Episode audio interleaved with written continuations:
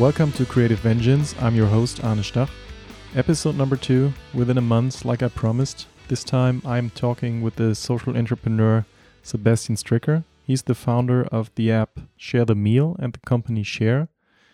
Share launched about a year ago. Whenever you buy one of their products, a person in need receives the same thing. They started with water, cereal bars, and soap, which is covering the basic needs, and now they're constantly broadening their range. What I really like about Sebastian is that he explains things in a very calm way, without any bitterness, but with a very positive attitude. Also, without any attempt to claim the moral high ground. This is something that is also reflected in his brand share that he personally shaped a lot, of course. I think Sebastian is a hippie at heart with a capitalist mindset. A lot of his arguments come from a business perspective and not from an ideological point of view. To me, that makes him somehow untouchable, which I think is great. If you want to know more about Share, check out their website, share.eu. Also, check out the podcast website, creativevengeance.com. If you like, follow me on Instagram or Facebook, even though Facebook seems pretty dead these days. So, here's episode number two. I hope you like it. We're in the Share office in Berlin. It's Sunday, July the 14th. And with me here is Sebastian Stricker, founder of Share. One of the founders. One of the founders of Share. You founded Share together with three other people, mm-hmm. with yeah. Iris, Ben, and Toby. Yeah. You were the first four people. And we met, I think, at the end of 2017. When I think it was about two years ago. Yeah. And you had a small room within the office of the agency Heimat that I work for. And mm-hmm. you were across the hallway. You had a messy room with tons of packagings and bottles. And yeah, I think we ran into each other when you have been there already for a couple of weeks and we talked for the first time longer than just saying hi. And, and I thought, oh, that's pretty interesting project that you're working on. Mm-hmm. And that was before Share was launched. And I thought, hmm, could be interesting to do a campaign for this brand. And then I thought, okay, but we have three or four big projects we're working on right now. So mm. would be a bit stupid to ask uh, to offer your help. And then um, still did. Uh, 15 minutes later, I guess, or half an hour later, my boss Guido called me and said, "Hey, Arne, you know, there's these guys of share on your floor, and I thought maybe you can help them out by creating a campaign." And I thought, yeah, sure, why not? just wanted to ask. so that's just decided to not offer it. so, but yeah, we'll get into share later. Before that, I want to give a brief introduction about you. You realized that I did the research because you um, mentioned that you saw I was stalking you on LinkedIn. Mm-hmm. so you are from Vienna, or you studied in Vienna? at least? I was born and raised in Vienna. Okay. So you studied there for five years and you studied economics. business. Business. And mm-hmm. you also did a, a, PhD in politics. PhD. So you're a doctor. I'm a doctor. Huh? Unbelievable. Why, why don't you use that title actively? um, I think it seems a little. I don't need to tell people what I did at university. And I do have that one uh, funny experience. I, w- I used to work with the Clinton Foundation in uh, in Dar es Salaam in Tanzania, and my business card said Dr. Sebastian Stricker, and I was sitting in the Ministry of Health, and I, I people kept asking me what kind of doctor I am, and I always had to say that I'm uh, a doctor of politics, and then they always laughed uh, because they thought it was a medical doctor. And at that point of time, I thought it's really stupid to call myself a doctor uh, amongst all medical doctors. So th- that was pretty much the last time that I ever had it on a business card. Um, and since then, I don't feel I need to use it. Because I remember when I met you, and in the first meetings we had also with Rewe, you were on the list always as Dr. Sebastian Stricker. And then that disappeared. And mm. now, two years later, when I stalked you on LinkedIn, I said, oh yeah, right, he's a doctor, but uh, you you lost that title on the way. yeah, I sometimes use it when I feel I need to convey a certain picture that I actually did a PhD and uh, yeah, I uh, did my time at university, and uh, for some people that's important. And in those situations where I feel it could be important, then I sometimes Mm. use it. But five years is pretty quick. Also, I it took Yeah. me five years just to graduate studying graphic design. Yeah, I think the counterintuitive thing is that I I really didn't uh, enjoy studying that much, but the consequence then for me was that I somehow felt that there was a way to do it really fast, and I ended up being the at that time the fastest ever student to finish the business degree in uh, in Vienna. Took me two and a half years for an MBA, and then immediately thereafter I did my PhD because I didn't want to start working. So yeah, it was fast. I think the other, uh, the alternative would have been that I d- don't finish it, and so I'm quite happy that it turned out that way. And after graduating, you spent four years as a consultant at BCG. Also, when when I looked what you have done, you you spent four years uh, a business consultant, and then after that, basically you spent ten years fighting hunger. So the way you are introduced, or you were introduced to me, is always okay. He's the he's the business consultant guy that now has this brand that uh, wants to fight world hunger. But um, after being at BCG, you spent half year at the Clinton Foundation. Then you spent six years at the United Nations World Food Program, and then you spent three and a half years with Share the Meal. So And um, it was actually part of the time that I spent at WFP at the World Food Program. I also did share the meal. So I think it's actually that I spent somewhere around five years, five six years at WFP. I don't remember exactly. And of those, three years were um, in parallel at WFP. I don't know much about what it's like to work in a business consultant company. I have some preconceived notions about that. Probably they are as true as um, the perception that people have of ad agencies. So I think when when I think about business consultant companies, I think okay, these guys go into another company, they try to fire as many people as quick as possible to get the numbers up, and then they leave. So th- that's that's what I know. I know that's not true, but um, what was it like working there, and um, what did you learn there? So um, it was my first job after university. It was, um, I think, a lot of the stereotypes are actually true. It was uh, an extremely challenging environment for me. I worked very, very hard. But I think it's certainly not true that the only thing that consultancies do is uh, cost cutting and firing people. In my, I've only spent in total about four years there, but um, I think it pretty much spans all the projects a company does where it is willing to pay a lot of money for external support to come in. And that could be a cost cutting project, but it could also be a growth project. So I think it really, as soon as a project is important enough that they have a significant budget and can afford to bring in outside people, that's where a consultancy may be able to help. So in my case, the uh, very first project that I did really was trying to understand what the growth levers are for financial institutions, for banks. Um, how do they become, in the end, more profitable and have a better performance on the stock market? That was my very first project. My second project was um, one bank had bought another bank, and they basically had to understand on how they can how they best work together or how they best integrate that smaller bank into the big bank. It was mostly an IT and risk management project, so very project management and process management driven uh, situation. In the end, we had two IT systems that had to uh, somehow be uh, matched with each other took a lot of time. It was a very important project for the client because if these two IT systems somehow they had to yeah communicate start communicating with each other otherwise there would be no synergies of bringing bringing together these two banks and so there was a lot of money at stake uh, for for the banks they brought in some people that mostly were able to manage a lot of different stakeholders to make sure that the project in the end is finished on time uh, within the budget that they had planned for then there was a lot of other projects. I had some in Denmark working on pricing of um, of uh, food products. Um, I did. Uh, I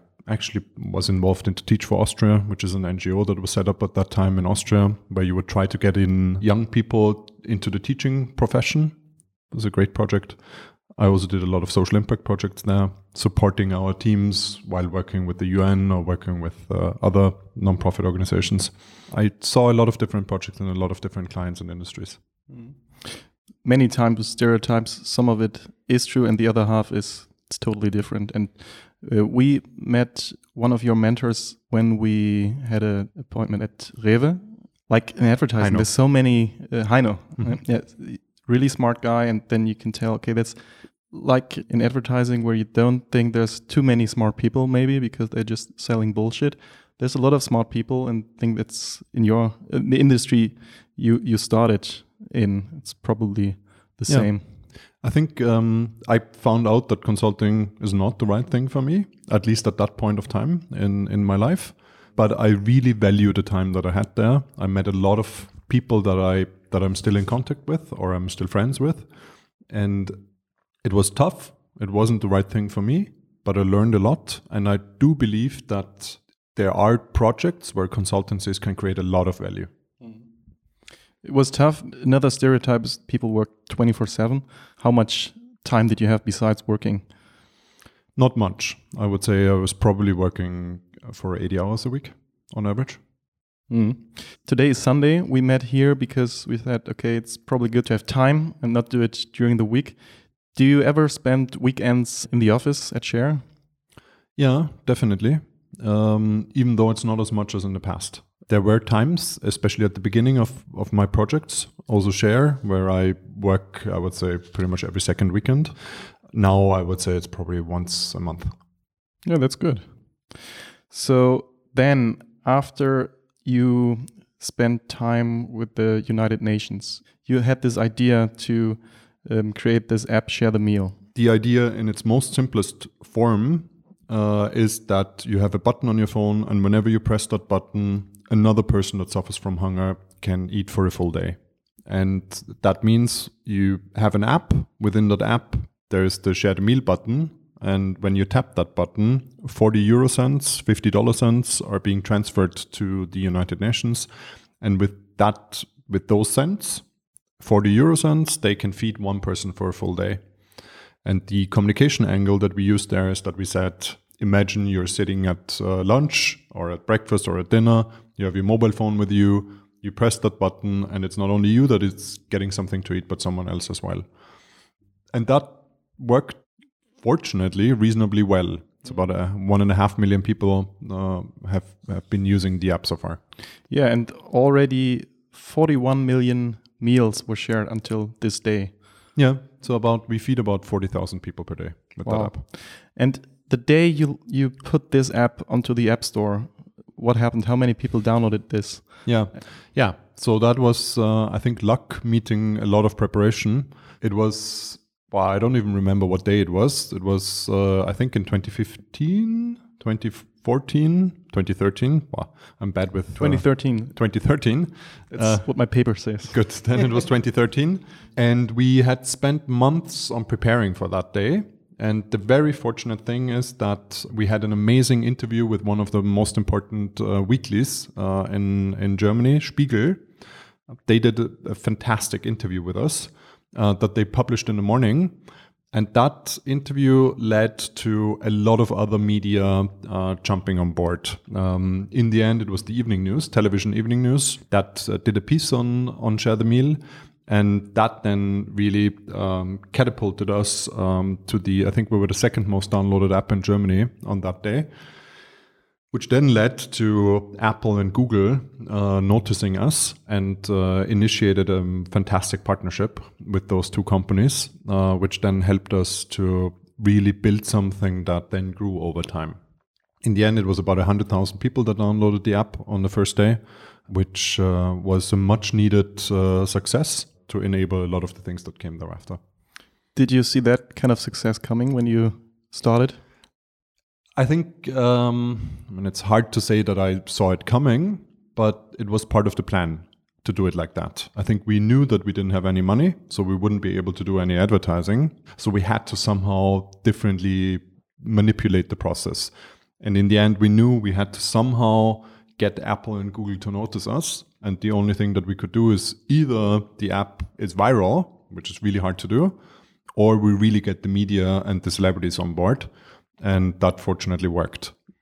So yeah, sometimes these things work out, a lot of times they don't. In that case, fortunately, it did. Mm. Did you ever you you had a collaboration then with Apple and mm -hmm. um, did you ever think about doing a collaboration with Instagram, for example, in a way that whenever somebody mm -hmm. takes a photo of their meal, that app says, "Hey, it seems like you just are about yeah. to post a meal. Do you want to donate one as well?" Yeah, I think we we were we were trying to get partnerships with pretty much any company that, that there is in the world, including Instagram slash uh, Facebook, and we also did have collaborations with them. It happened that, uh, or it happened to turn out that the collaborations with Apple and Google were the most successful ones. Um, I think also at that point of time, Instagram wasn't as big as it is nowadays. Yeah, I think so. Um, but Facebook, Facebook was a very supportive partner as well. They gave us a lot of uh, free advertising. Yeah. Great. So in in the end, in 2017, I guess you gave that app to the United Nations. You donated this app. Is that it was a bit before. We did the first funding round with some business angels and and uh, and one company here in Germany, an insurance company. Uh, they gave us, uh, I think, around a hundred thousand dollars or something to build this thing. Um, and then the second funding round was already with the UN. And when that happened, it pretty much became clear that the app would become part of the United Nations. So then naturally, somehow, you thought of something even bigger. and you ended up launching Share in the beginning of 2018. Yeah, last year uh, in March 2018. Yeah. Uh, we launched Share, which is a fast moving consumer goods company um, based on the buy one, give one concept. So, whenever you buy a product from us, uh, we will be giving an equivalent product to someone in need. So, we started with uh, three products. Uh, we started with mineral water, snack bars, and hand soap.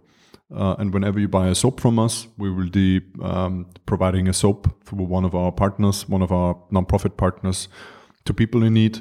Whenever you buy a snack bar, someone else gets a meal the water, it's a little bit different. Whenever you buy a bottle of water from us, we will make sure that someone else in need gets one day of clean drinking water.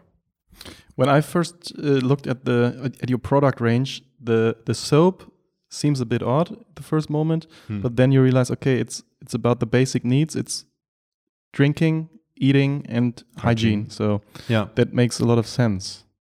The products that you are offering are in the quality of other premium products I guess. Yeah. So you wanted to do two things. First, um, create products that are as good as the other products in the category, and then additionally have that feature, if you want to call it that way, that another person, a person in needs, receives the the same thing yeah. that you're buying. I think at the core of the idea, it really is emotionally. I'm totally I'm fascinated by the idea that you buy something that you would be buying anyways, but whenever you buy it from that one brand, in our case it's called Share, that someone else in need gets an equivalent thing. Mm. And it doesn't really cost significantly more than the other products that you could buy. Now, the hypothesis is that that only works if you are certain that the quality of the product is at least on par with the other product that you would have uh, uh, that you would have bought initially.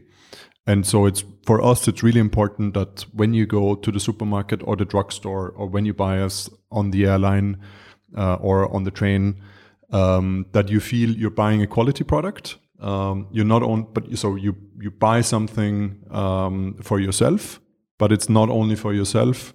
You're getting a good product, but someone else is getting an equivalent product as well. Mm.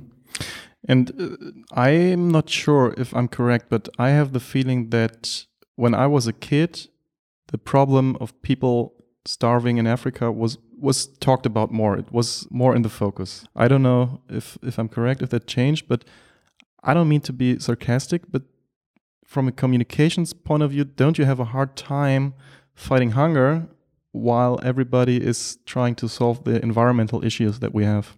Yeah, I think um, So I would agree that other issues are more on top of the agenda at the moment climate change, plastic waste, uh, maybe social inequality is another one of these hot topics at the moment. Hunger probably isn't as prominent right now, but I think it may also have to do with, with the environment that we were in. I think at kindergarten, I agree. Uh, at kindergarten, I heard a lot about hunger. Uh, it might just be less of a topic once you work in an ad agency um, or in a startup, as I am doing it. Um, but yeah, there's a lot of social issues, also environmental issues uh, that we should be trying to solve. And uh, I don't want to say that one is more important than the other. It happens to be that food security and, and nutrition is something that I have a past in and know a little bit the stakeholders and know a little bit the topics. Yeah, like I said, you spent almost 10 years in the space? in this uh, yeah, yeah, dealing with this uh, the, these problems. Yeah even though uh, at the clinton foundation i did malaria. Okay yeah. Uh, at the un in the beginning i did hiv mm -hmm.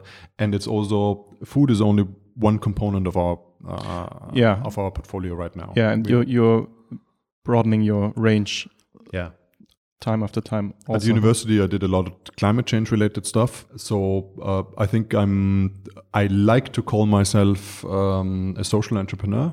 Um, I really think that it's uh, that it's so much more interesting if you try to um, to also solve true societal needs, not only try to make money or or satisfy some hype need. Uh, so I don't really care as much uh, whether it's food security or whether it's health or whether it's education.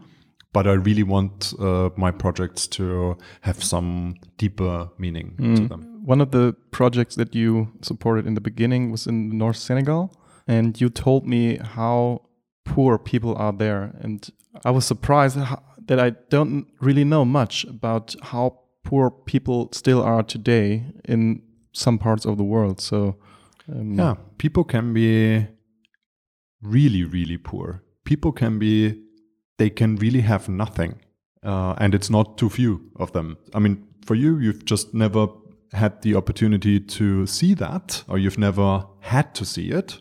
But I think it's just something that is remote. It's something that, that we're also not being told as as often. And I think it shouldn't make our lives that we lead here, in our case in Germany, bad or give it a negative taste in any way.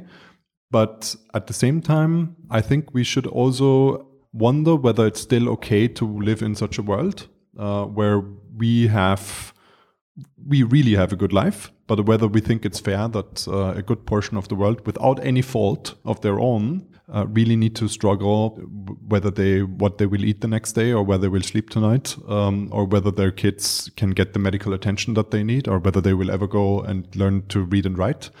I'd hope that i never meet someone who says that that is a fair situation. Hmm. there's two numbers that stuck to my mind when we started to work on share with you.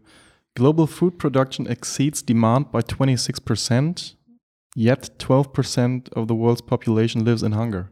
Now, it's probably too simple question for a pretty complex problem, but why is there still hunger in the world today? Yeah, I think it's a comp you can you can respond to that question uh, in a very academic uh, manner, while the reality is that we as a community haven't decided that we want to end hunger. I am convinced that we could end hunger very, very quickly if we really wanted to. Um, we have enough food. Uh, we know how to do agriculture in reality, but uh, we haven't decided that it's an urgent enough topic that we really come together and solve this.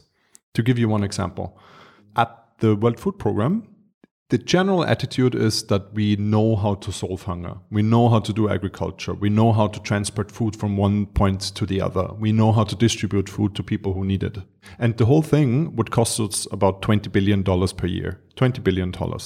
Now, we could all compare that with uh, the spending that we do for military purposes or for some other things where it might be a bit questionable whether that really should be um, the focus of what we do.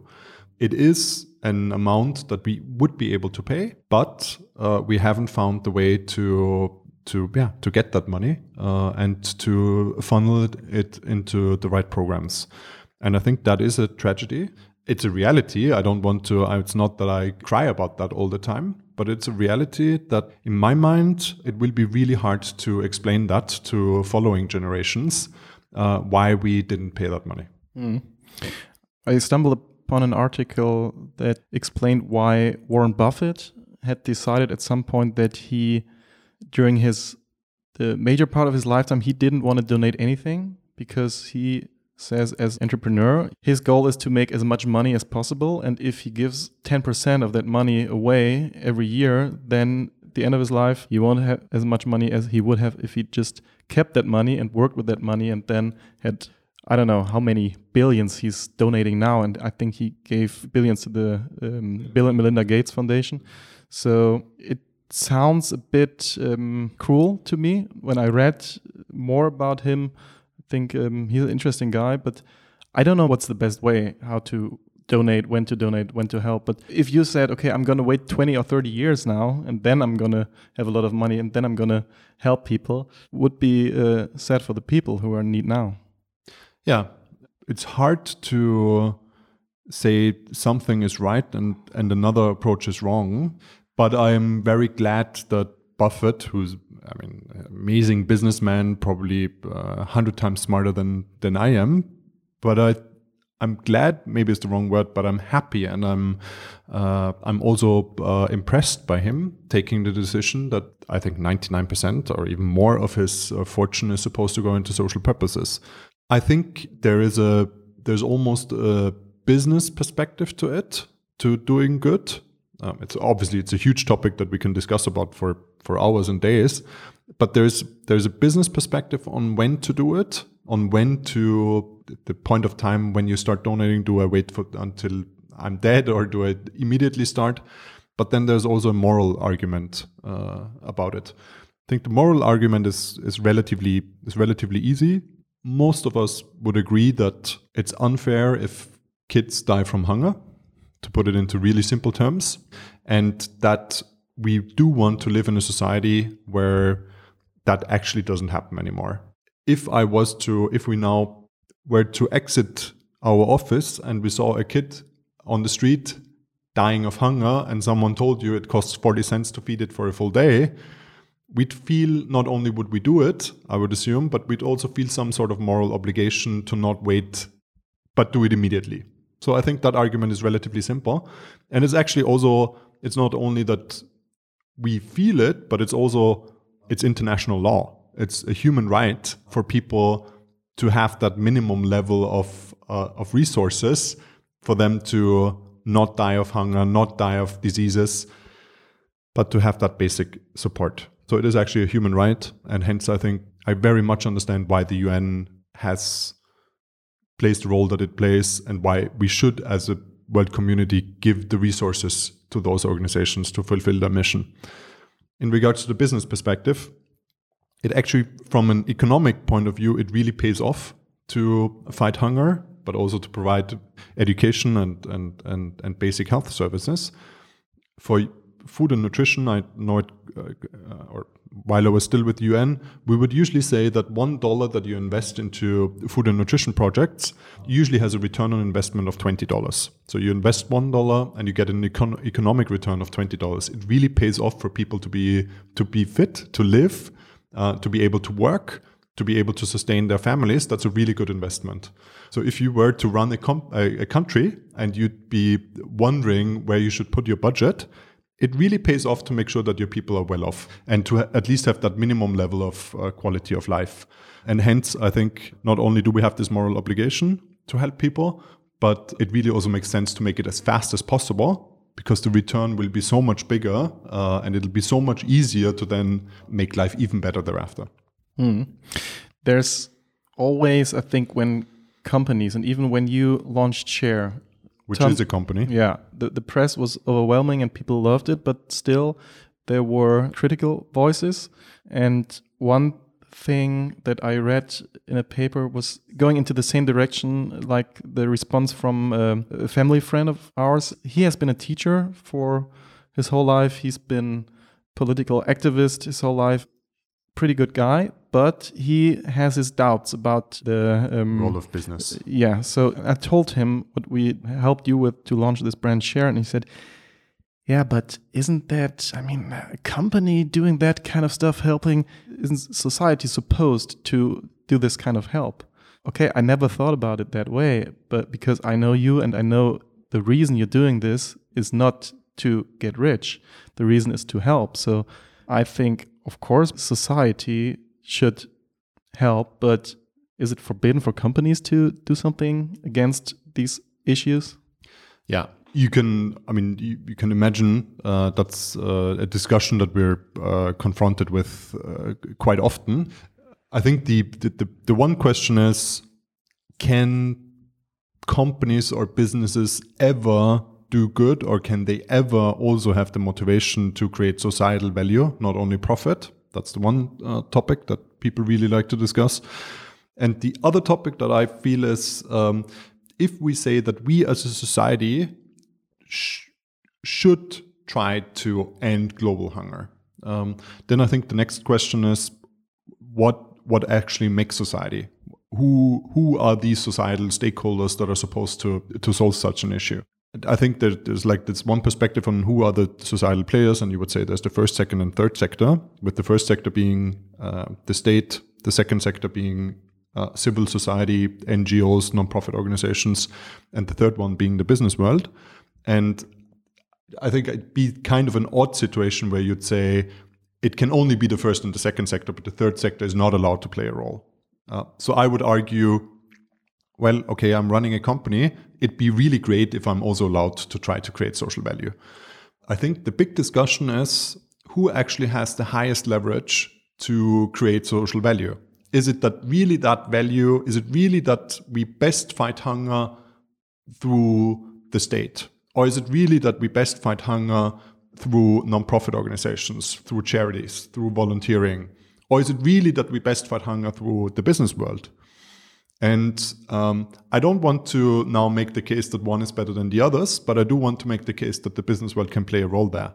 I think we've all tried in the past, over the last decades, we've tried to solve the hunger issue. I know a little bit about the hunger issue because that's that's that's what I'd like to use as an example. When I joined the World Food Program eight and a half years ago, nine years ago, it was less people suffering from hunger than it is today.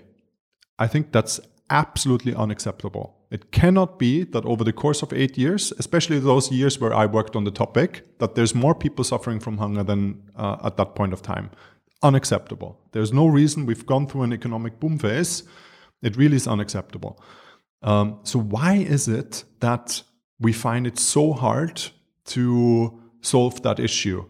Is it really that we can play the game? Is it really that we can just extrapolate the business as usual scenario or the, the way that we've done uh, things in the in the past?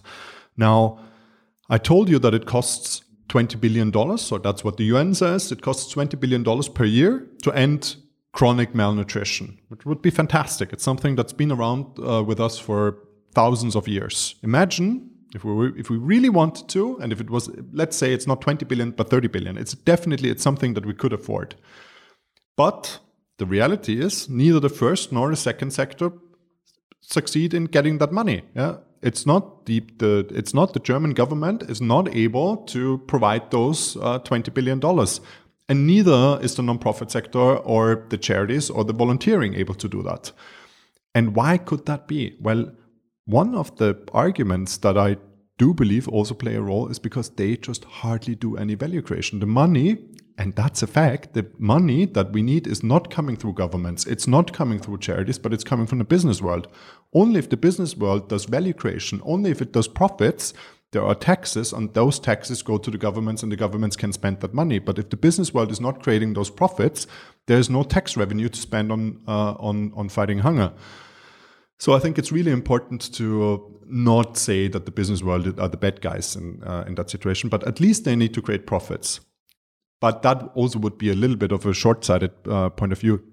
I think the really the real magic comes if companies feel that it's not only that they want to create profit in the short term, but that they hopefully at some point create that perspective that I feel that we at Share have, is that in order to become a profitable company over the medium or long term, it's really important to satisfy real societal needs over the medium and long term. So it could be we could create a very profitable company just by doing a nice advertising campaign or having some nice product. Uh, fidget spinner or whatever mm-hmm. we could do a lot of profit by doing that but over the medium and long term i doubt whether it would be a very sustainable company i think what we at share say is by trying to solve real societal needs, it helps us to create profits uh, over the medium and long term. Mm.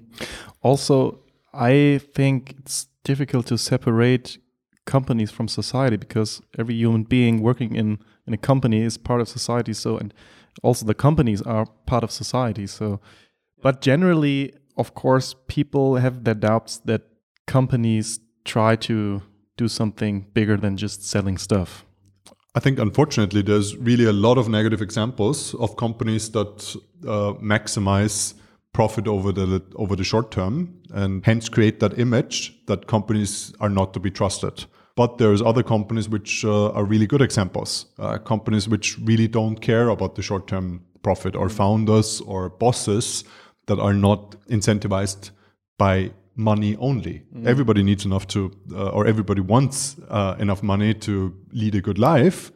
But do I need do I need to become really rich? Uh, I think there's also companies that don't have that as their own only goal. Mm. I think it is really hard to do everything right. I just realized by working together with you and Share, you are really serious about what you're doing and you can see that in simple and tiny things. For example, I remember we had a meeting with DM in where are they in Karlsruhe, mm-hmm. I think, which is one hour by car from Stuttgart. Christina and I from Heimat, we flew there to Stuttgart and took the rental car. Took us two and a half hours to get there. You took the train, which took mm. probably six hours or five hours maybe. Yeah. Um, so you don't fly. nah, but that is. Um, I wish that was. Uh, I wish that was that said anything about the way I want to do things, but uh, it's uh, it's a very convenient anecdote, but it's unfortunately not true. I do fly a lot.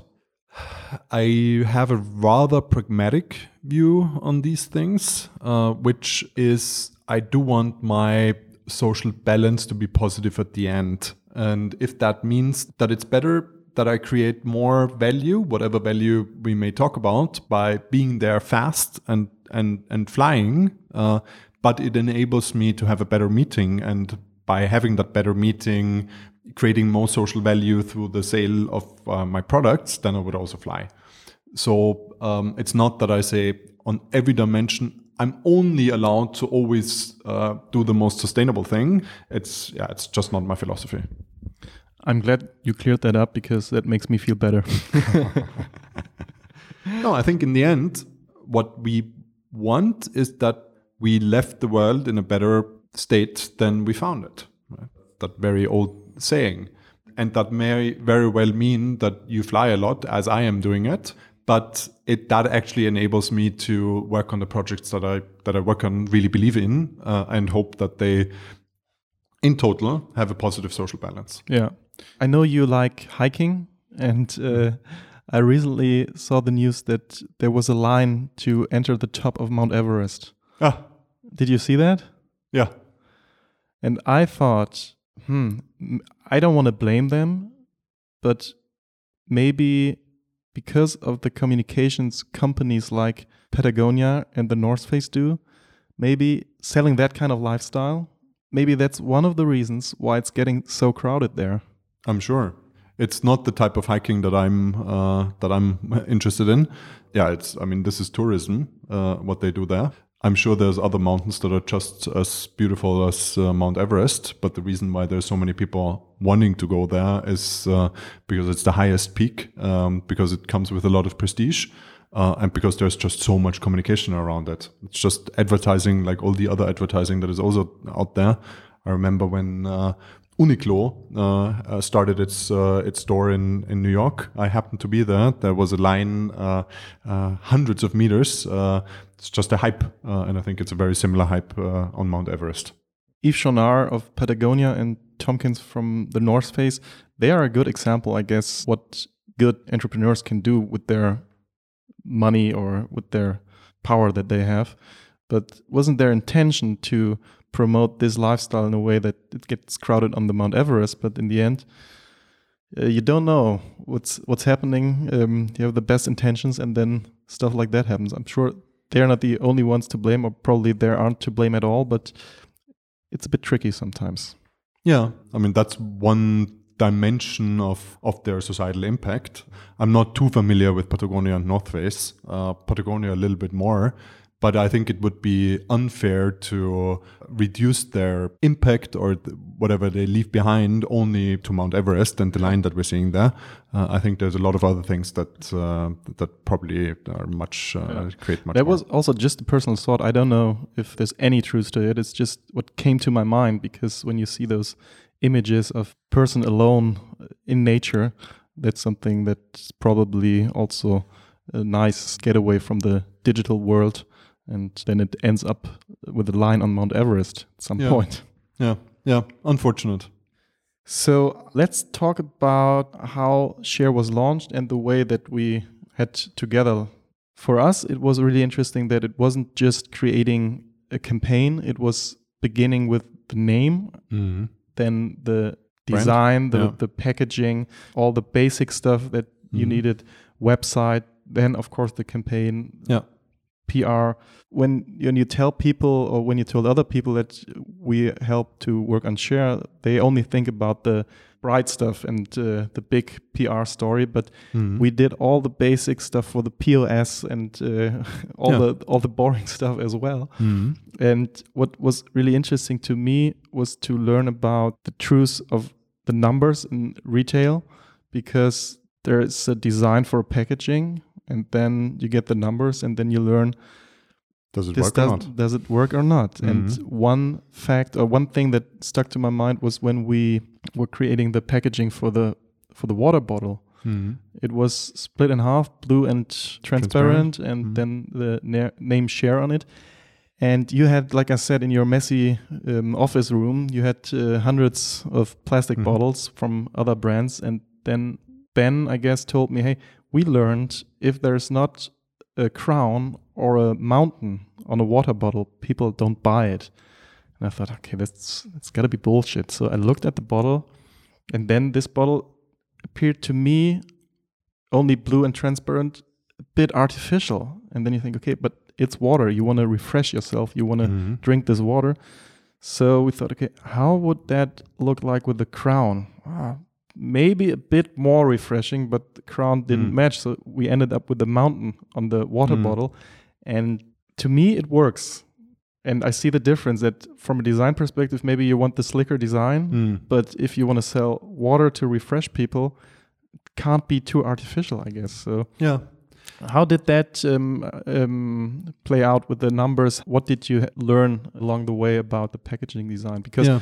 uh, just for the listeners we helped you with all these things until the launch and then Mm. your company grew Yeah. and you have your own design Team now. um, team and so Yeah, yeah. So um, I think the the beautiful situation was that we had nothing in the beginning and were able to create everything, starting with the brand name, starting with the logo, selecting the colors, thinking about uh, what the basic design principles should be. It can be quite liberating such a situation because you basically get to decide uh, without any uh, legacy decisions there. I think the, the the other interesting component was that we had no idea on how the the food retail world really works. And speaking specifically of, of packaging design, packaging design is its own uh, science. There are just certain things that you need to have on there to position your brand and to also differentiate yourself from the other uh, brands that are out there. But then the other component is that you really that, that there are that there are things that people expect to see on the packaging if they buy water or if they buy uh, a snack bar. And that is not the same as uh, creating uh, a brand that is uh, different to the other brands. It's actually there's uh, it's kind of a conflict that you have because you want to be different uh, from a brand perspective but at the same time people expect stuff uh, to be on that packaging when they buy a water. And i think the mountains are quite a good example the the slick simple, reduced design that we initially had simply lacked those aspects that people want to see when they buy something for themselves. It's they don't buy a brand that they don't know, uh, especially, but they buy a product uh, to satisfy a very basic need in that uh, situation uh, thirst uh, and convenience. And so they expect there to be certain learned elements, which in the case of water could be a mountain uh, or could be uh, water in some in some manner uh, or some other design elements. And I think those two things you need to balance, especially in the beginning if nobody knows your brand. Um, they won't buy the product because of the brand, but they buy the product especially because of the category specific uh, uh, language that you uh, that you have on there. And I think it's something that we still I think that it's something that almost every brand struggles with. Uh, in reality, I think a lot of brands never really understood it, but were either lucky or unlucky. And the lucky ones happen to stick in, in the shops and on the shelves and still still be in the market. We were lucky on certain products, we were unlucky on others. But we try to really understand and do a lot of testing of how strong can we communicate the brand and what are the elements that people still expect uh, on the packaging. Now we have a couple of nut mixes now on the table, um, and you will see that there is this combination. We have a very prominent logo uh, on the packaging, but then there's a lot of illustrations which uh, explain to you what you actually can expect in the as the product itself. So for the nut mix, some of them are with almonds and with uh, banana and with some apple chunks or with some coffee beans. Uh, and you really need to have them on the packaging because people expect to see on the packaging not only to read what uh, what the product uh, contains, but uh, also to see it visually. Yeah, people don't read also. People, yeah, uh, and and and they just they they they've over decades of time they've learned on how to buy products on the supermarket or drugstore shelves. And the thing that they learned is simply that there's some visual indication of what uh, what they're about to buy. Yeah. And when, when you have the power to design your own brand then on one side you have the personal taste and you think okay this is what i would like this brand to look like. But then there's reality and share is a brand that is relevant for everybody. So it's a pretty broad group of people who could potentially buy your products. And I think, yeah, sticking to the slick design that you personally like might end up you not being around anymore before people get the design. So Absolutely. maybe if it's if it's your vision to be more slick and less playful than you are now, then it's probably smarter to start with something that people understand and then take out the playfulness and uh, be more slick time after time down so the road. Yeah. Um, yeah. I think that's uh, it's also one of the struggles that we experienced, um, especially with a project such as Share, where people people very quickly like the idea and they very quickly get emotionally invested. Uh, and designers and creative directors and ad agency uh, bosses they have their own view on how they would like that brand to be. Uh, but at the same time, this is only one side of the coin. The other side of the coin is that there are certain design and communication principles in that industry that you have to factor in. Um, and uh, and that's something that we struggled with. Also, being such an inexperienced team, working with ad agencies, working in the industry, to really bring together those two perspectives. There's a brand that we're building, but there are also certain necessities that you simply have to um, that, that, you have to check uh, when positioning such a uh, such a product on shelves. Mm. Another thing for creatives, it's always easy to say, yeah, let's do the risky stuff. Let's do a brave campaign. Of course, it has to make sense and not just be super uh, provocative and then people um, don't like you anymore. But yeah, what I'm trying to say is for me as a creative, it's easy to say, yeah, do this. This is going to be uh, brave and this will get you noticed. And then on the other side, you have this fragile thing, your, your brand that you want to launch. And then you think, okay, maybe let's not go with this headline. I still yeah. have two headlines that I really like that we didn't run. Mm -hmm. I'm not sure what exactly the reason was. I think you, you have I mean, we, we didn't talk about this. You have two pretty strong partners in the retail world, which Mhm. are Rewe and DM. Those are the biggest retail.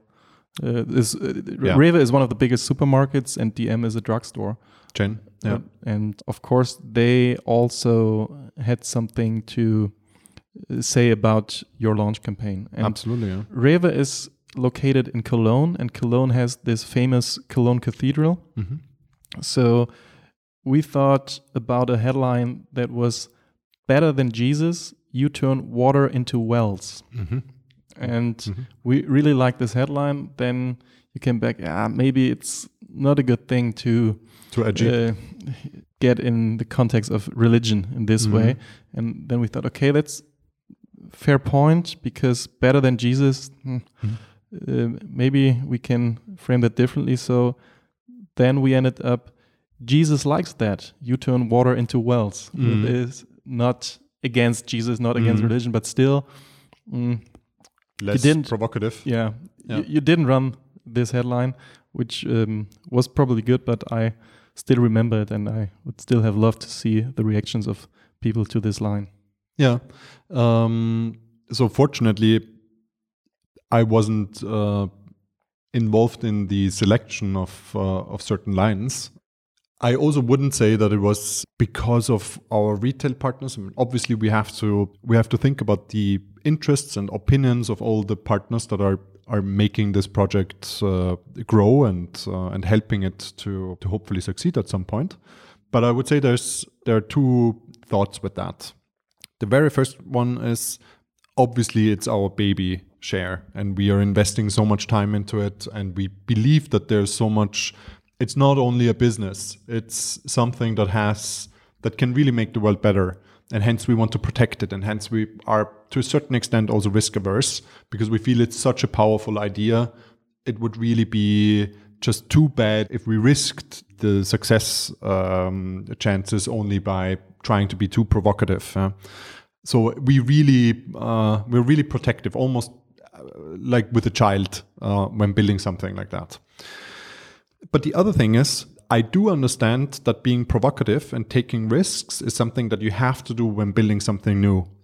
But what I don't like is if you are provocative only because you want to be provocative or if you don't think it through. I understand we have to be provocative, but then it needs to be a conscious decision. And too often I meet other people that just throw out the provocative line, but they do it because they want to be provocative and they didn't think about uh, the risks that it brings and the opportunities that it brings. I'm very fine if we think about the risk reward uh, ratio. If we come to the conclusion that's a risk worth taking, then we should be doing it. But just to be provocative because of trying to, or because liking to be provocative, um, that I think is a very easy thing. Everybody can do that. Yeah, it's not hard to come up with a provocative line. Everybody can do that. But I want to understand why that is the right provocative line and why it's worthwhile taking that risk in that situation. And uh, and I very, especially in ad agency contexts, I very seldom meet people that can explain to me why this is the risk that is uh, worth taking. Have you worked with ad agencies before Share? Yeah, I have. Um, I've worked with two ad agencies. Uh, also, one of them, a very big one, international, a very internationally big one, uh, at ShareTheMeal. And it's something that I struggle with a little bit. Uh, if I also feel that my projects are somehow the opportunity for them to to position themselves and to create something that creates some buzz and some uh, media attention, but it's um, sometimes struggle with what I cherished so much in the consultancy world is um, that things are very well thought through also in first order and second order uh, effects while communication sometimes the communication concepts and ideas that we uh, that we received were always very edgy and uh, and interesting but not thought through to the end i felt Mm. How I never asked you that, and I never asked the guys. How did you meet the founders of Heimat, and how did they get involved with Share? Yeah, uh, it's a super story, and I think it's as it is so often. Uh, a friend of mine, I told him that uh, I'm actually considering working with the same ad agency as I did with Emile. Uh, I worked with uh, a couple of them actually, and then in the end, we found one that we were really happy with. And uh, and he told me no, he knows another agent, agency in in Berlin, and whether I'm interested in meeting the uh, the founders. I said yes, sure. And so I first met Andreas, um, and I really liked Andreas is, I think, chief strategy officer. Um, yeah. At at Heimat, and I thought it was a really nice conversation that we had, and I felt I could work well with him. And then in the second meeting, he introduced uh, uh, me to the other two founders, Guido and Matthias. And it was a very uh, pragmatic, uh, easy uh, kind of conversation. And they were, I thought that they were intrinsically uh, interested in, in, in, the project. Um, and I thought there was a lot of energy there. And so we, we had a handshake deal at the end of that meeting, which felt as if we were all interested in the same thing and wanted to make this happen and didn't really need to negotiate over the terms, which felt very uh, liberating. Uh, and then uh, uh a fantastic partnership uh, developed. And then you moved into the Heimat offices as well? Yeah, I mean it's uh, beautiful. They uh, first they gave us one table in a big uh, office, and it was only three of us, and so we sat at that one table amongst ten other tables, and uh, yeah, and then we grew, and we uh, then uh, transferred uh, to the floor that you were sitting on, and had our own room there. And from there, we moved into our first uh, real office. So they gave us our own floor, um, where they are sitting actually now themselves, the two, the three founders. We sat there uh, in the beginning. we were probably five, and then in the end, we were fifteen in that two rooms on a separate floor. Uh, and from there, we then moved to a couple of different offices. Uh, How many people are working at Share today? Somewhere around 35. Okay. So you started with four people, now you're almost 10 times more. How did you recruit the people and how did you get the right people on board? Yeah. So we actually started as two. Uh, it was Ben and me. Okay. Um, and then Iris came and then Toby came. Toby was number four um, and then we said, okay, the four of us were were the founders, and I think it's uh, it's a typical startup story. So you first recruit within your your own networks, which I still think is the best way on how to build a team uh, through recommendations and through people that you know uh, from before.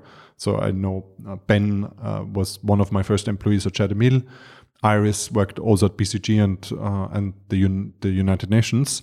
Uh, and Toby is a very good friend of two very good friends of mine. And that's then the way that we built the very first team.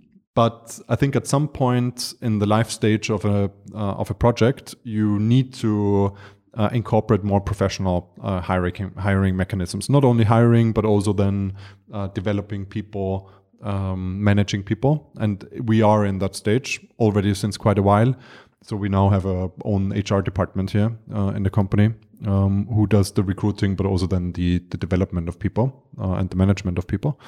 I think it's we in the beginning you often hire for enthusiasm and for energy and for network.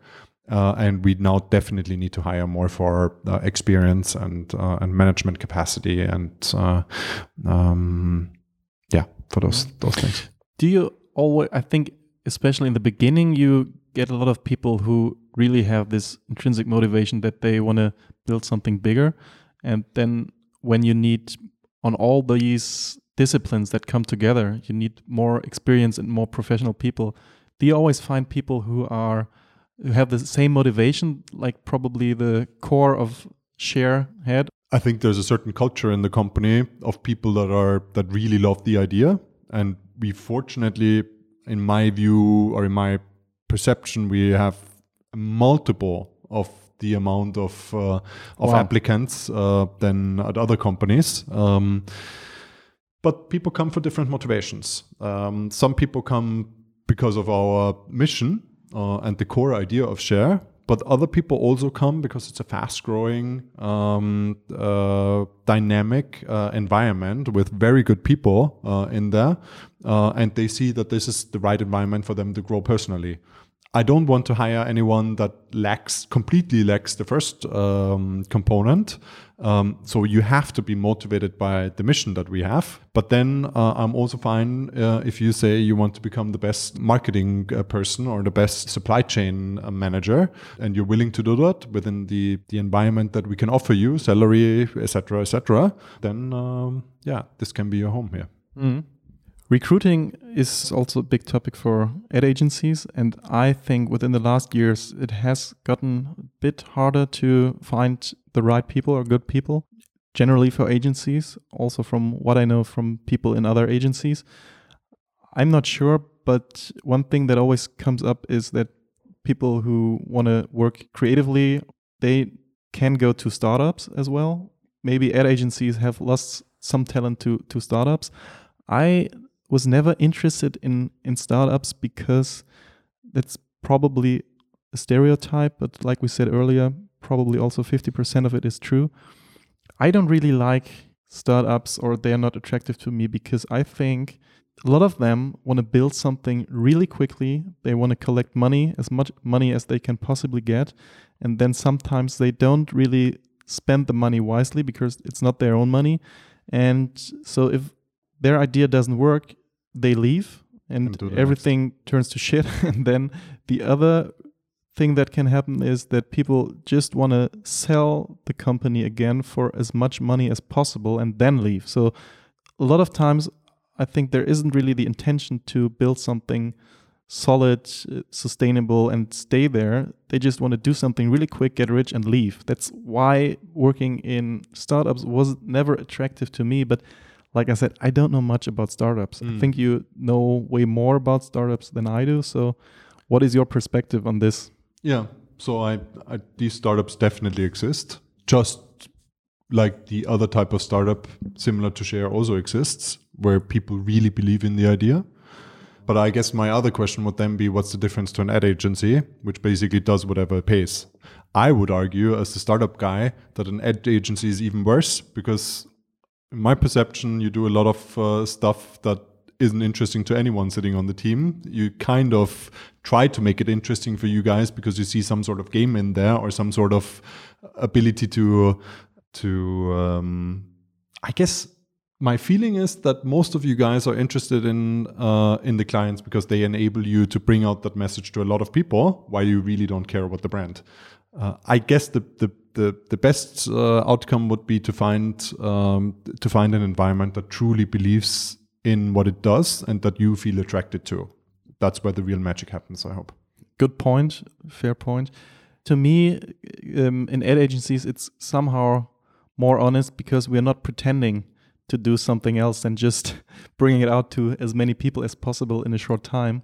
Whereas mm. when you found a company, you somehow get the feeling, okay, this should be something that lasts for a while or a long time and maybe yeah. for generations. And that's that's not our job. Our job is to help at certain points to make it famous.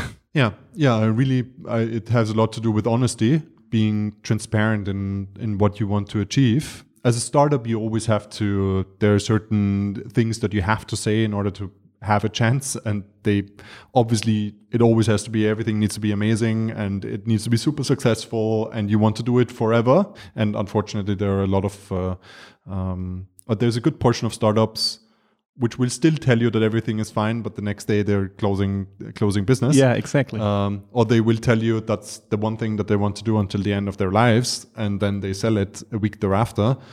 Just like those players exist in the corporate world or with the big clients that really don't care about uh, their customers, but they're interested in the bottom line and the profit.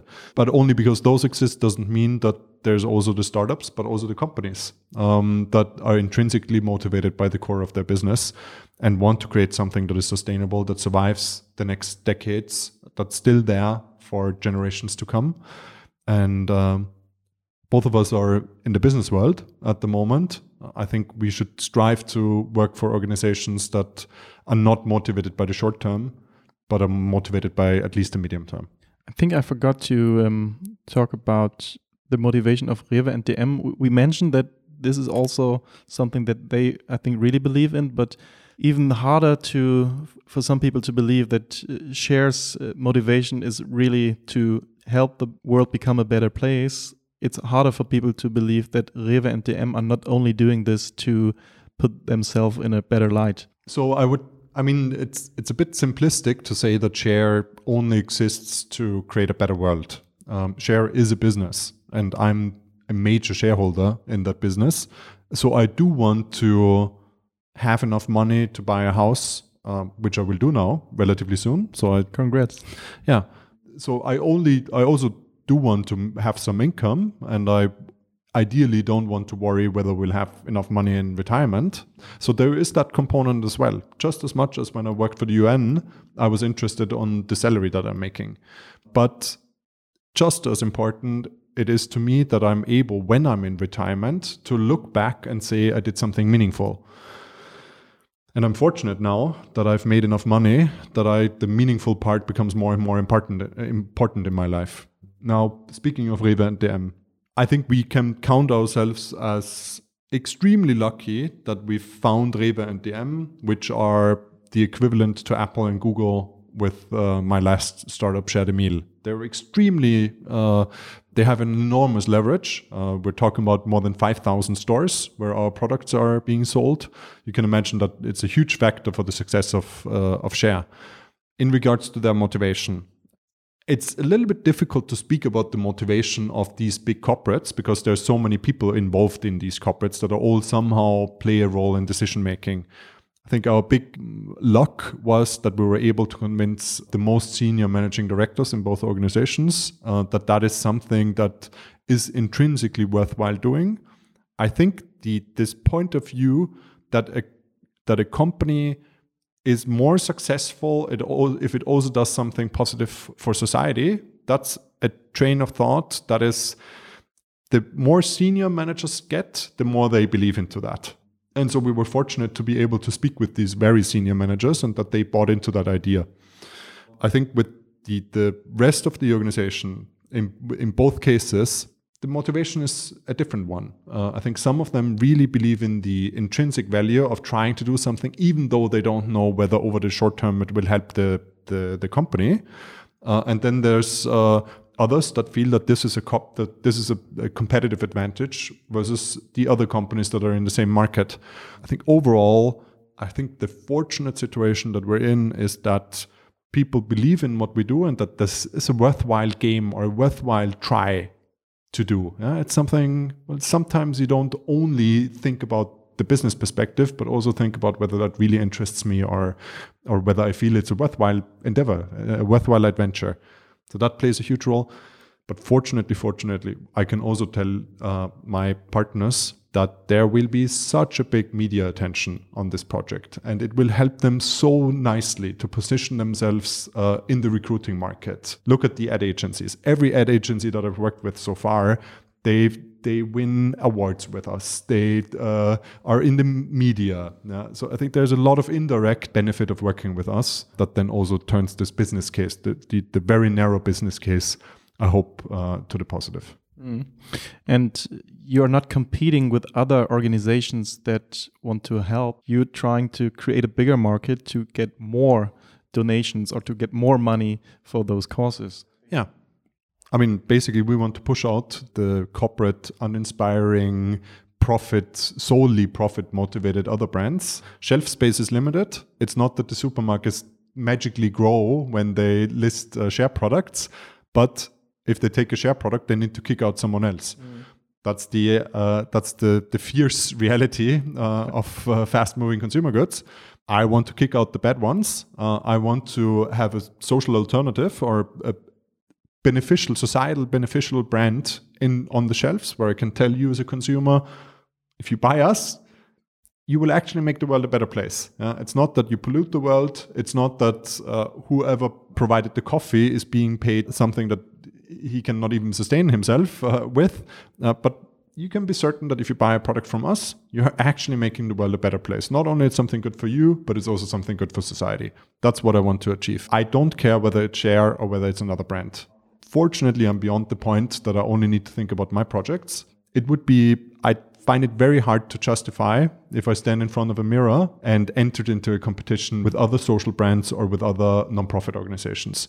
The beauty with us, I believe, is that there are so many bad guys that we can kick out, uh, and there's so much more shelf space that could benefit from uh, a good social alternative that I don't need to worry about entering into a competition with other um, societal beneficial stakeholders. Mm.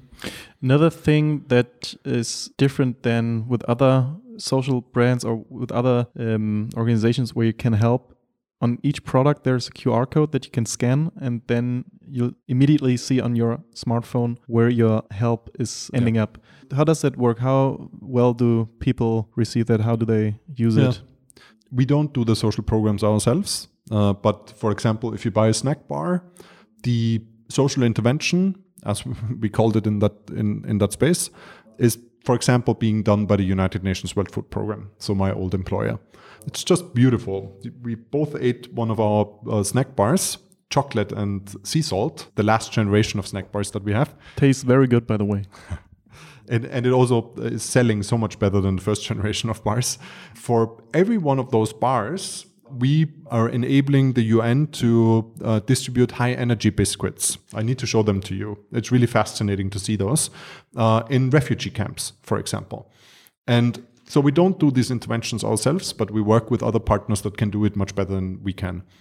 And in the end, we tell you through that QR bar, uh, through the QR code on on our packaging, for every product that you buy, who is the social partner that will then provide the equivalent to someone in need, and where that happens. So in that case, if you scan the QR code on that bar, may very well be I don't know which which partner is being supported by that bar, but it may very well be that you see it's the United Nations and it's a refugee camp in Bangladesh, for example. Now, in regards to um, uh, consumers, the interesting uh, uh, learning that we did is that it's most important to people that they have the certainty that they could investigate on who is being supported, but that only a minor fraction then really does it. So it's important for people to have that trust that uh, we are taking it serious and that there's really reputable, effective organizations involved into this. But only about a percent of consumers then really want to know in detail and really go through the process of checking everything and um, and and then finally also seeing where uh, where that specific product then in the end helped. Yeah, I just scanned that um, cereal bar, and this help is going to kids in the Republic of Congo with food at schools. School meals. Yeah. yeah. Fantastic intervention. School meals, which organization is it that we're working on there with? I'm scrolling down the page. It is the World Food Program. Of, yeah. yeah. So it is the United Nations. School meals is a fantastic intervention. It's meals that are being distributed at schools, and they have this double benefit of first fighting hunger, but then also supporting education um, it often is that kids are only able to go to schools uh, because they're also being fed there and they don't have to go and work uh, uh, so that they get something to eat, but they can actually work at school, so to speak, uh, and also are being fed there. And they also often get a so called take home ration, so that if families are able to send their kids to school, they're giving they're getting uh, a take home ration that then also feeds the uh, rest of the family members. Mm. People ask themselves when they donate, okay, is my money really used effectively or in the best way? Because you have so much experience in this field, I assume that your help is pretty effectively organized. Yeah, I think the tabloid headline would be everything is being uh, being handled in a 100% effective manner and uh, and you don't need to worry amongst adults uh, we know that social uh, programs, just like any other program as well, and any other business, they hopefully work, but sometimes they also don't work. Just like your projects at the ad agencies, uh, some of them work better and others don't work as well. But what you need, what your role is in the ad agency, and what my role here at the business share is, and what the role of the UN is, is to really maximize the projects that work well and to minimize those where there's some sort of not so good development. So it needs to be, in the end, just like any other project, it needs to be managed well. And that's why we work with these very reputable, very experienced, very large organizations with scale, uh, scale effects, because we want to minimize the number of projects that don't work well, well and maximize those that are really effective. People are often worried that there's this super big percentage of their money that is not being put to the best use. Fortunately, that is not the case. Uh, there are a lot of studies out there that are concerned with the effectiveness of, uh, of funds being invested into social programs and the ineffective amount, which goes into corruption or a, which just ends up in the wrong programs uh, is in the low one percent uh, digit. Um, uh, sorry, one one digit uh, percentage range. Mm. So the, the vast majority of funds are being is being used to um, to effective purposes. Mm. Sometimes when there's um, catastrophe that's pretty prominent on the news, earthquake or tsunami, then you can donate for that purpose to help people in that area.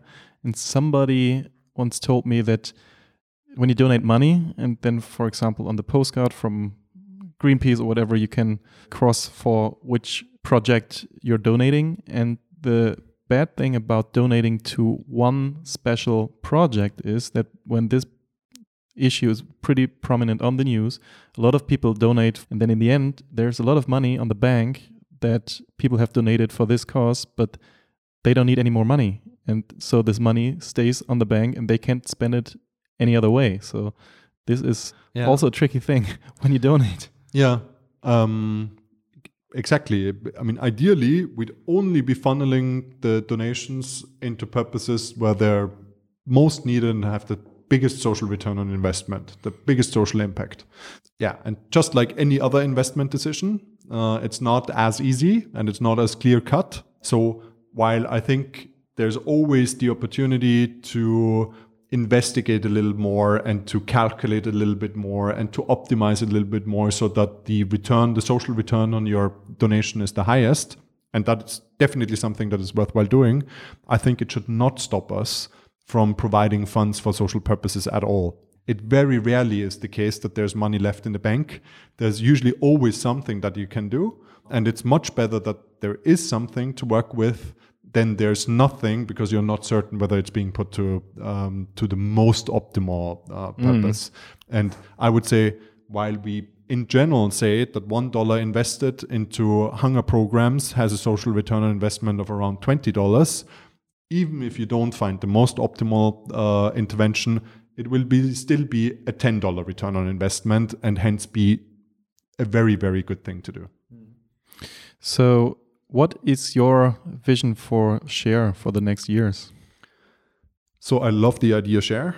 I think it's something that, that has a place in society that or a justification to exist. I think it's not one of these many other brands that are, in the end it's just a nice twist or it's a little bit of a better product or it's uh, a nice gag uh, I, I think share really has something that makes society better and a very beautiful core idea that idea that societies are better if you share so i really want this to work so I think my role really is to now make sure that it grows as fast as it can while being as stable uh, as it can. And I want to, within the next uh, one, two, three years, I want to build that foundation that share will be there for the next decades to come. And once uh, we've achieved that, my decision will need to be whether I'm most uh, valuable as part of the share team or whether I give it to uh, to the team that is running it right now, or whether I um, stay on board, uh, whether I do something else. I'm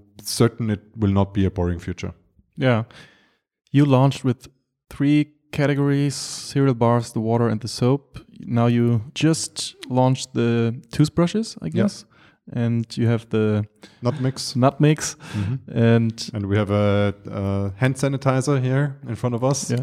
So how many more uh, how many space in the shelves do you want to get for share products in the future?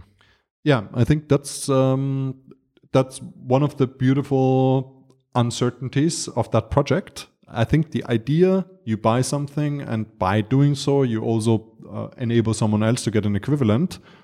We can also do that with uh, clothes. We can do it with uh, writing instruments. We can do it with financial instruments or financial products, credit cards, uh, bank accounts. Uh, so I, theoretically, the idea could apply to a lot of different products and services, and we could cooperate with a lot of uh, companies on that as well. But it may also turn out that just one of the products that we built works so much better than all the other products that we say, let's leave aside all these other products um, and we roll out the snack bars globally. I don't know what will happen. I guess my strategy is right now we need to build as many products as we can to identify winners uh, and then we decide do we have a handful of winners and we still want to be an umbrella brand? Or do we say, hey, from now on, we're only a toothbrush company and, uh, and we roll out the toothbrushes globally? So at some point, when share is big enough and you are not necessarily needed here and there's something more interesting for you personally maybe. And you sell your part in share. You sell your shares. What are you going to do with this money? Are you going to donate it or? Um yeah it's a great question and i think it's also a very fair question. And i think it wouldn't be serious uh, to now say that i know what would happen in that situation but i guess my perspective would be I've kind of made the, the choice, and I hope it will prove over the next decades to come that for my life, I uh, I doubt that it will get better by having more money. I need a minimum amount of money so that I can focus on things and don't need to worry about my living situation. But I think the I mean, there's also studies on that that the even more money doesn't make it better and hence whether I donate it or whether I keep it and say by having more money, I'm able to do more projects that interest me, which I suspect will always have some sort of uh, social dimensions to them. I, to be honest, I don't know. I'm not in a situation, but I will want to keep enough money to not worry about my lifestyle. That I know.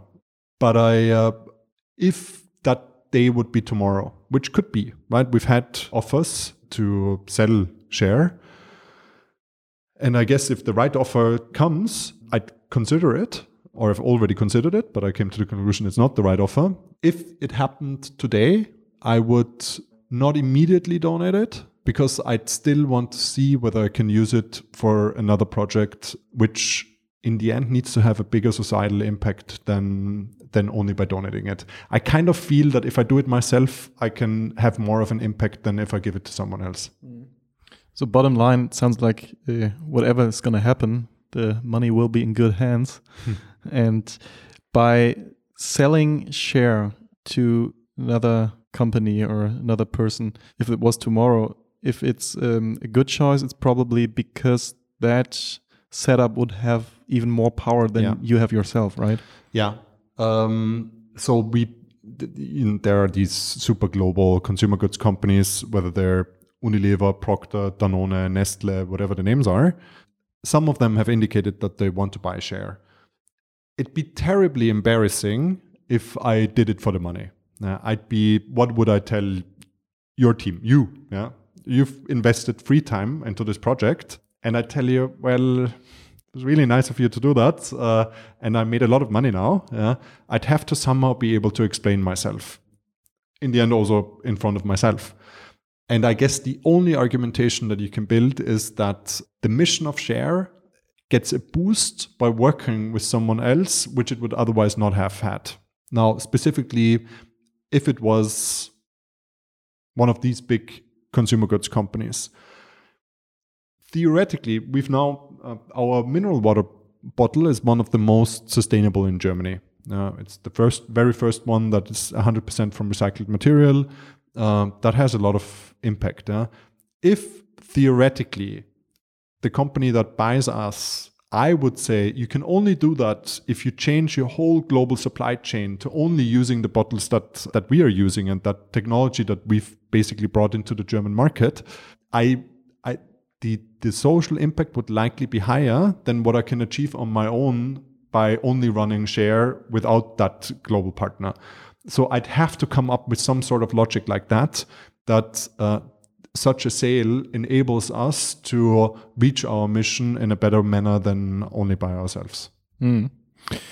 In Berlin, there's not only a lot of startups, I just realized that there's also what's called a social startup scene. So mm. You are probably one of their biggest players. Yeah. And um, do you have any contact to other social brands in Berlin? Yeah, What's, a lot. What is what is, what is the network like?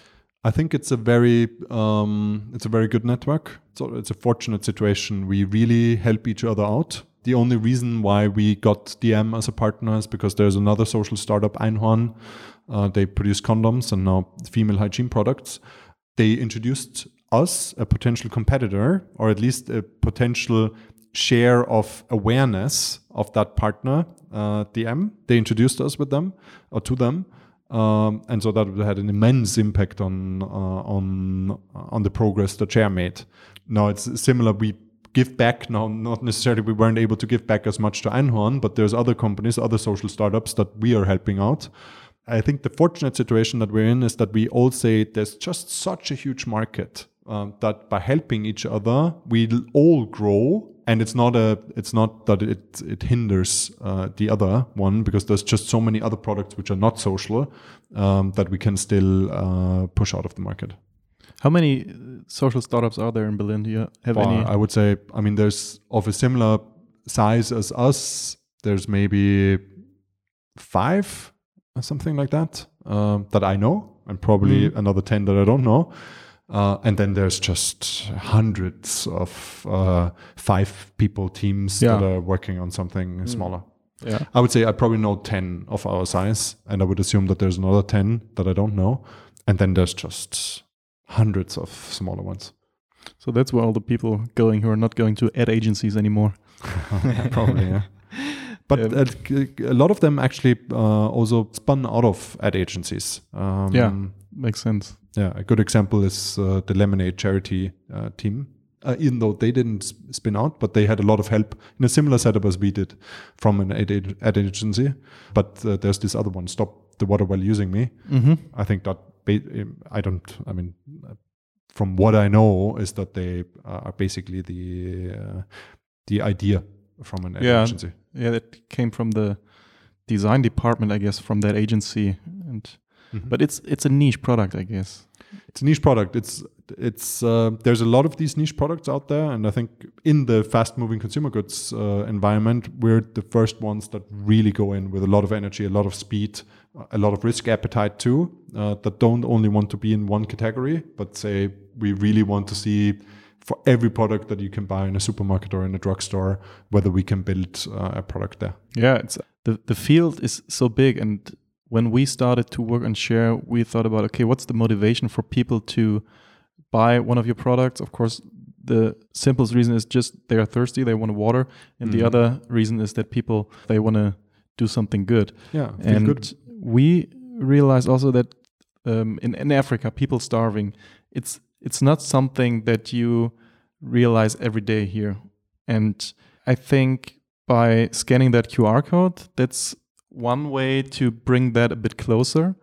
And what I think the first idea that we never did that I wrote down when I started to work um, for Share was that when you scan the QR code, you could also just by existing APIs tell the person who scanned the QR code how long it would take them to take a trip to Senegal, for example. And then by Google Flights or whatever, it would tell you, okay, the social intervention you're supporting is in the north of Senegal and it would take you 14 hours to get there. So Mhm. it's actually, it is not another world. It is Yeah. one world. And people forget that because it's, it's really abstract because the poverty, it's, it's unbelievable uh, for people living in Germany or countries like Germany. Yeah, yeah. It's um, I you don't uh, you know I love uh, the idea share, and I I think it's uh, it's uh, the opportunity to also think about how small the world is and how how how these people are just like us as well. Only that uh, we were born here in a very very fortunate situation, and we don't really need to worry about uh, uh, our lives. And just 14 hours or in other cases we are also working with the food banks in germany. There's one and a half million people in germany going to food banks. And it's just around the corner. Yeah i think it, it helps to to understand that uh, they are just like us it's not this distant thing but we're all in the same boat Mm, that's it from my side. Thank you very much, Yeah, Sebastian, likewise. for taking the time, and thank you very much for running Share. yeah thanks for helping Wish us good luck and a lot of success. thanks